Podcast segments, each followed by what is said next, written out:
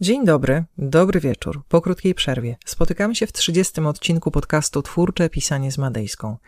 Ja się nazywam Ewa Madejska, a dzisiejszy odcinek jest, będzie kontynuacją odcinka poprzedniego, w którym ogólnie mówiłam o konflikcie literackim. Powiedziałam, czym jest dobry konflikt. Przypomnę, że jest to najogólniej napięcie pomiędzy przeciwstawnymi dążeniami postaci, najczęściej postaci, które to napięcie stanowi siłę napędową całej fabuły. Wspomniałam również, że konflikt ma wiele zadań do spełnienia w utworze oraz że należy myśleć o nim wielopoziomowo, a następnie równie wielopoziomowo go budować.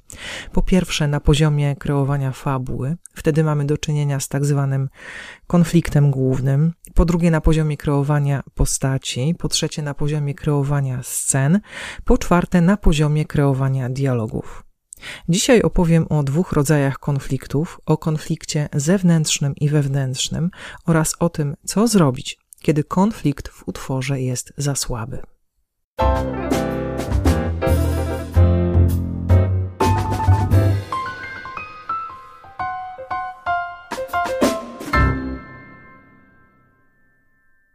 Konflikt to kategoria, którą z powodzeniem zajmuje się psychologia. Wszystko wskazuje na to, że zajmuje się nim od niedawna, ponieważ w obszarze dociekań i badań naukowych konflikt znalazł się kilkadziesiąt lat temu. Do psychologii wrócę za chwilę. Literatura dużo wcześniej zajęła się konfliktem, może dlatego, że cała literatura zbudowana jest na konflikcie. Bez konfliktu nie ma tekstów literackich.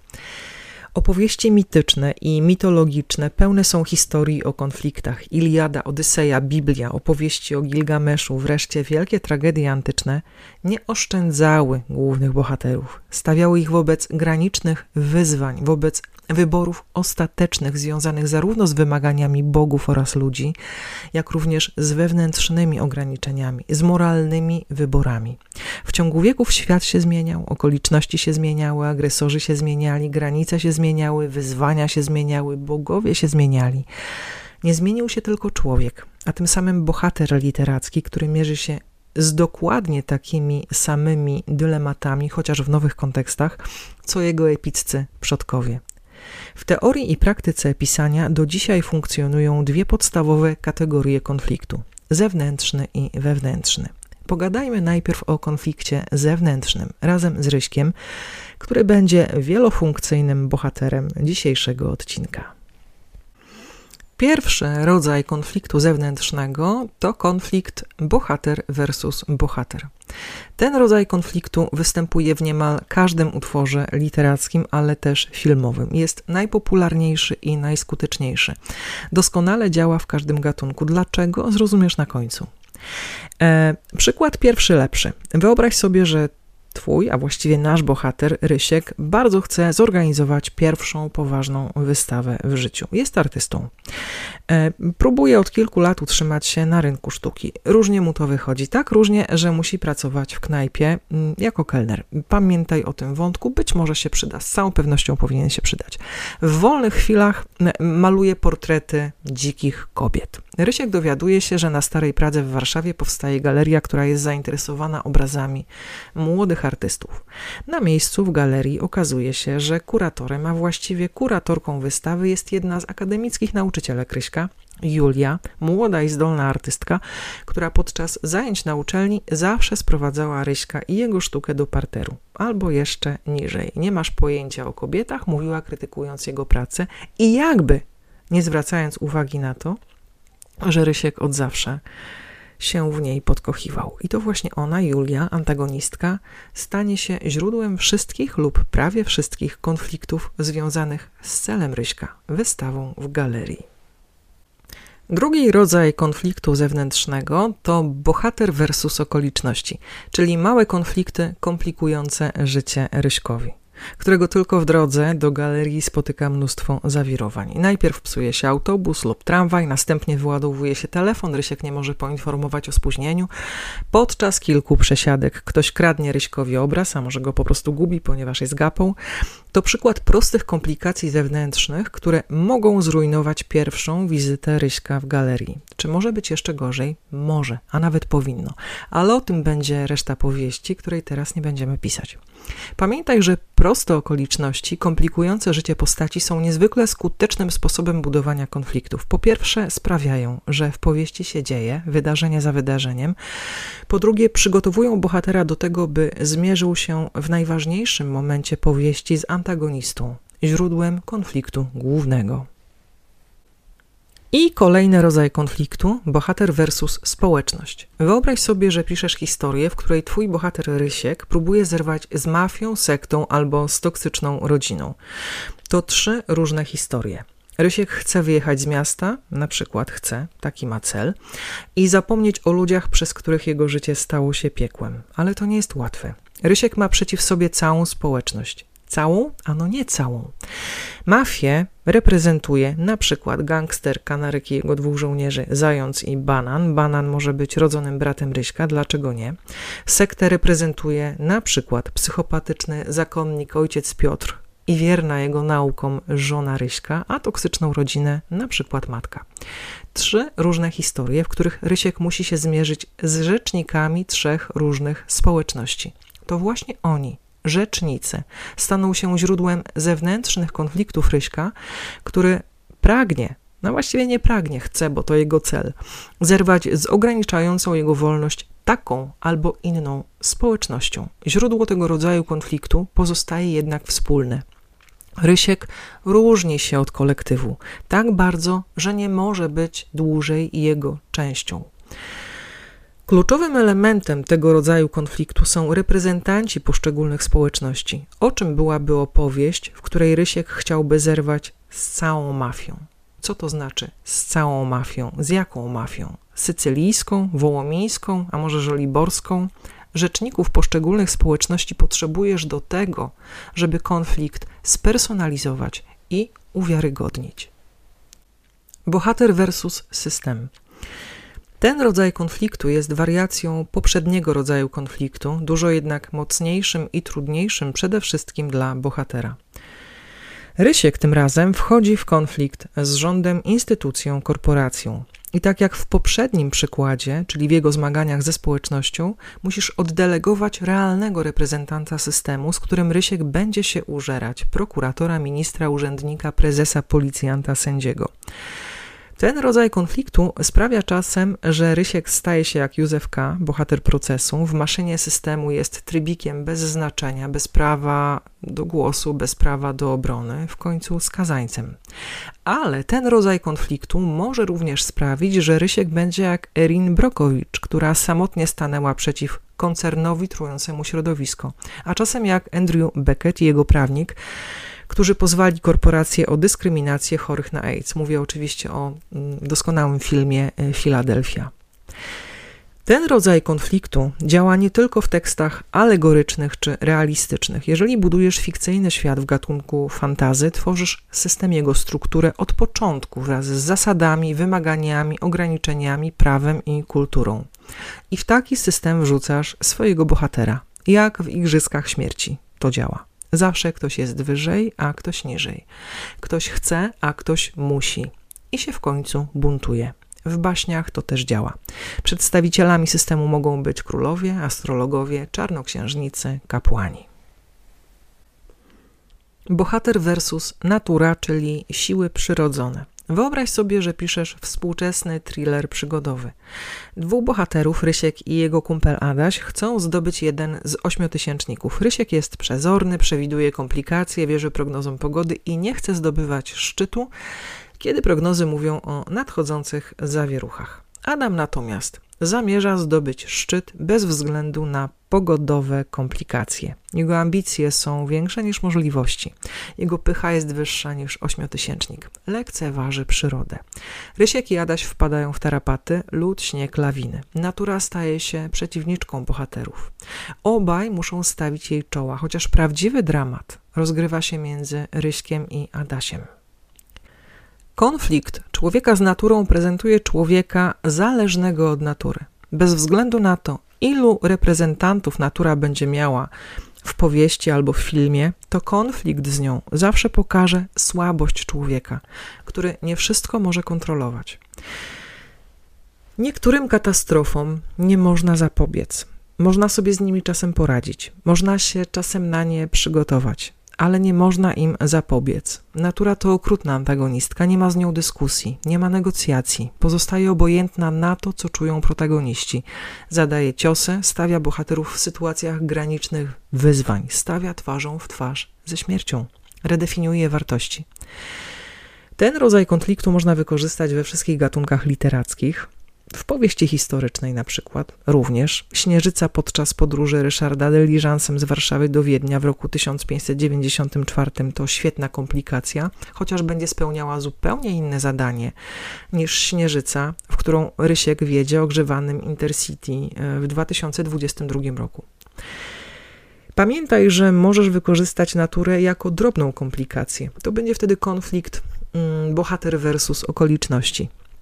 Wtedy będzie to deszcz, który pomiesza szyki parze e, planującej ślub w naturze, wiatr, który porwie kartkę z ważną informacją. Następny rodzaj konfliktu to bohater versus siły nadprzyrodzone. Mm. Wyobraź sobie, że Rysiek budzi się pewnego dnia i zaczyna słyszeć głosy. Najpierw myśli, że zwariował, do czego się rzecz jasna nie przyznaje. Później okazuje się, że stał się pasem transmisyjnym przekazującym informacje z zaświatów. Jeden z duchów chce, aby Rysiek wykonał pewne zadanie. Trudne zadanie. Rysiek rzecz jasna nie chce. Może się okazać, że Rysiek w trochę innej opowieści wejdzie w konflikt z wilkołakami, wampirami, czarownicami lub tajemniczymi bytami, które grożą nie tylko Ryśkowi, ale całej społeczności.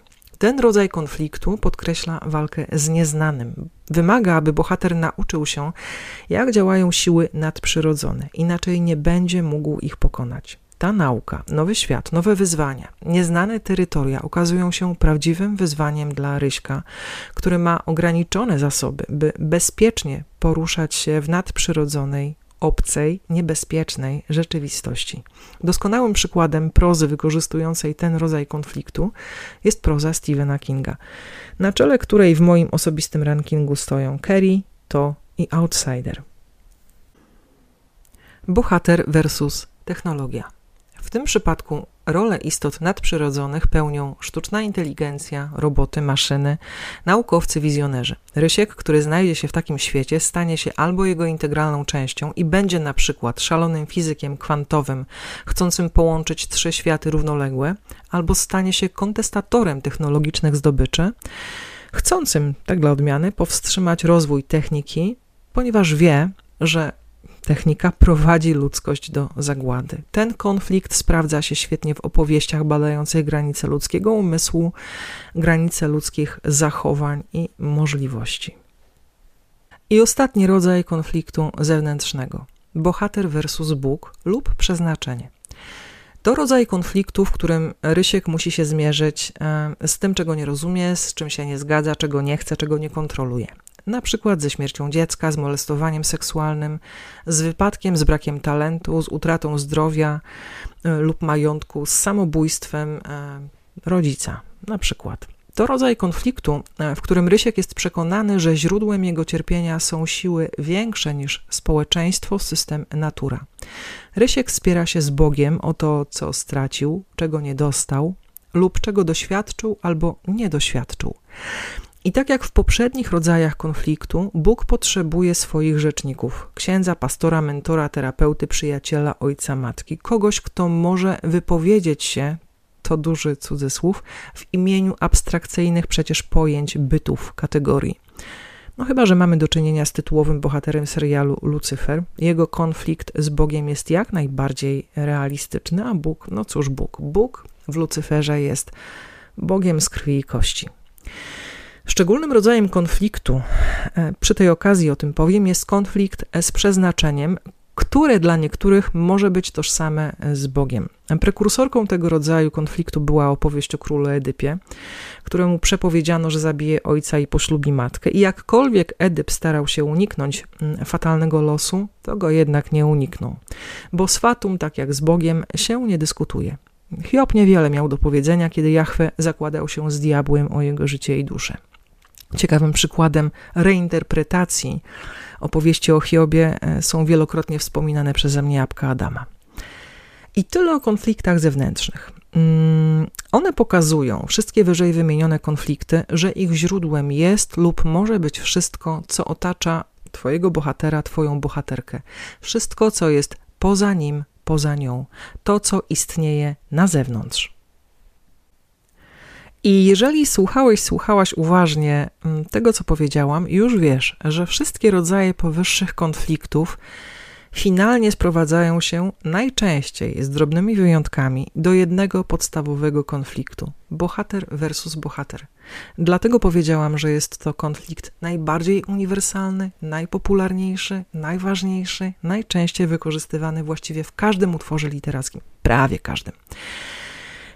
Jest to konflikt protagonista kontra antagonista, a o antagoniście opowiadałam w odcinku 24.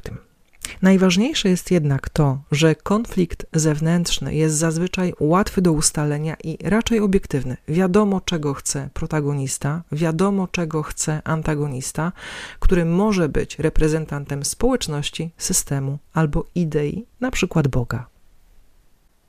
Czym zatem jest konflikt wewnętrzny? Tu na moment wrócę do psychologii zgodnie z obietnicą.